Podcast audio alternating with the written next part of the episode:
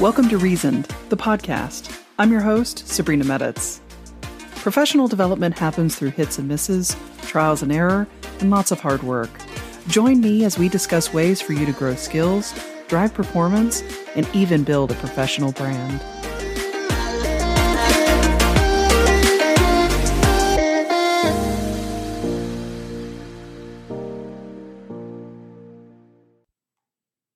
The gaming industry has billions of people around the world engaging in a plethora of stories and experiences. When most folks think about working in gaming, they imagine a group of geeks playing video games all day. And while this group is proud to be referred to as geeks, working in video games isn't as stress free as it sounds. According to a 2021 report by Newzoo, an estimated 290,000 people were employed in the video game industry globally in 2020. This includes employees in gaming development, publishing, esports, and supportive fields such as marketing, finance, and human resources. The industry's rapid growth has brought to light some serious concerns regarding employees' mental health. Research has shown that employees often work long hours, under stressful conditions, and with high levels of job insecurity. A 2020 study by the International Game Developers Association, IGDA, found that 45% of game developers were subject to crunch conditions, defined as working more than 60 hours a week for an extended time. Working under crunch has been connected with poor mental health, such as stress, burnout, and anxiety. Furthermore, IGDA found that 32% of those in the industry exhibited anxiety symptoms, and 26% had signs of depression, considerably higher than the general population's estimates of 18% for anxiety, and 10% for depression. So, what can we do to address mental health and support the welfare of employees and ourselves? If you're responsible for people at any level within an organization, consider these areas where your voice needs to be used to advocate for those who cannot do it for themselves. Okay, let's get into it. Prioritizing work life balance is more important than ever. As leaders, we are responsible for creating spaces for our employees to prioritize their mental and physical health. One way to do this is by providing mental health days and encouraging employees to take breaks throughout the day. When planning overtime meals, provide varied options rather than just defaulting to pizza. One surefire way to eat away at work life balance is responding to work outside of working hours. Release the expectation for yourself and for your employees. Trust me when I say that overtime is not a good measure of passion. By modeling good behaviors ourselves, we can create a culture where work life balance is valued and prioritized. As employees, it's crucial to take advantage of the breaks that are provided and to figure out how to take more micro pauses throughout the day. This means leaving your desk, taking a deep breath, engaging in self care activities such as going for a stroll, listening to music, or even playing a video game. In addition to taking breaks, as we stated before, it's also important to set boundaries between work and private life. This can include, but is not limited to, checking email outside of work hours, not working on days off, and prioritizing activities outside of work that promote mental and physical well being. Enhancing work life balance is critical, and when it is prioritized, we can improve mental health and reduce stress and burnout.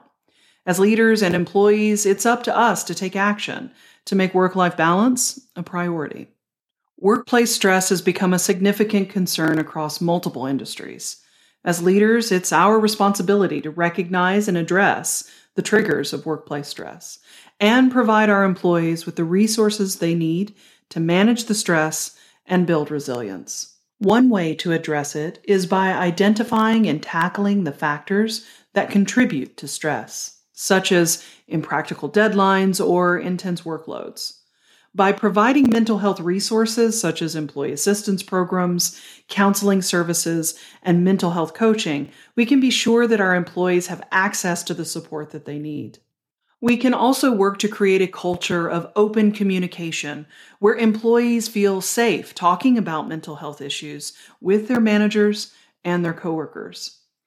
As employees, it's important to cultivate stress management methods such as deep breathing, mindfulness, or exercise, and reach out to friends, family members, support groups, or mental health specialists when needed. Managing your executive function during times of high stress is vital by finding ways to ensure that you can make progress, avoid the cycle of procrastination. Everyone has their own processes that work. Find yours. Working together to reduce stressors and build resilience can lead to a supportive and positive workplace for everyone. If you didn't know, playing games with your coworkers is a colossal serotonin boost and stress reliever. Check out the 2018 study published in the Games for Health journal. To make any changes to the amount of stress in the workplace, we must let go of the notion that overtime equals passion.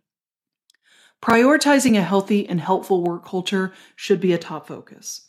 As leaders, it's important to recognize the effects of diversity, equity, and inclusion in the workplace.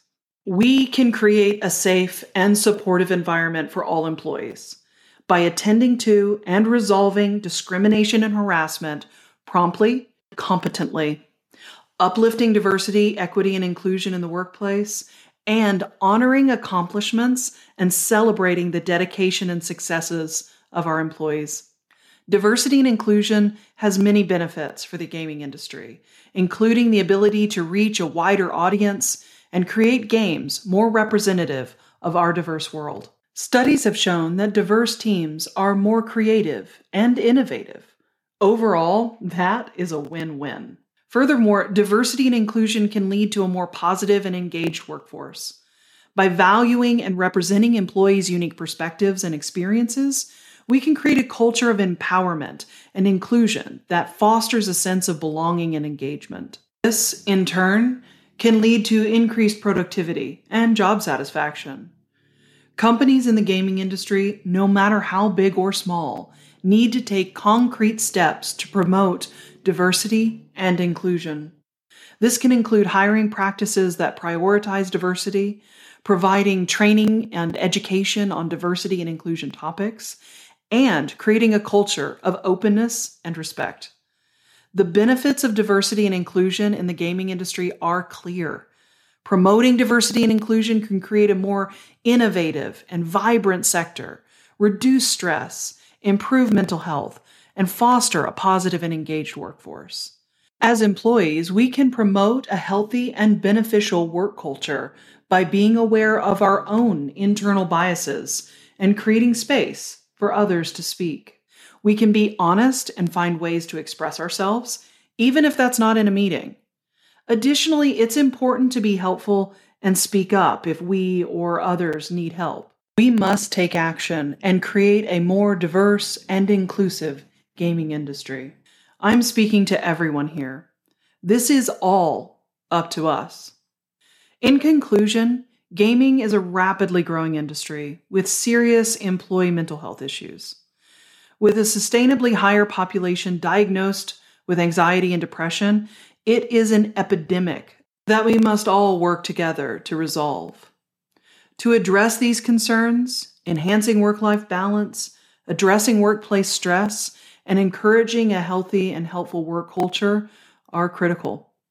As leaders and employees, we must take action to create a more diverse and inclusive gaming industry for everyone. Doing so can improve mental health, reduce stress and burnout, and create a more positive and productive work environment.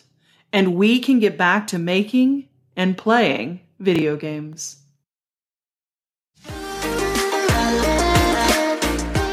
Thank you for listening. I've been your host, Sabrina Meditz. If you like what you've heard, be sure to subscribe to the podcast and recommend it to your network. You can always learn more at sabrinameditz.com slash reasoned. We'll see you next time.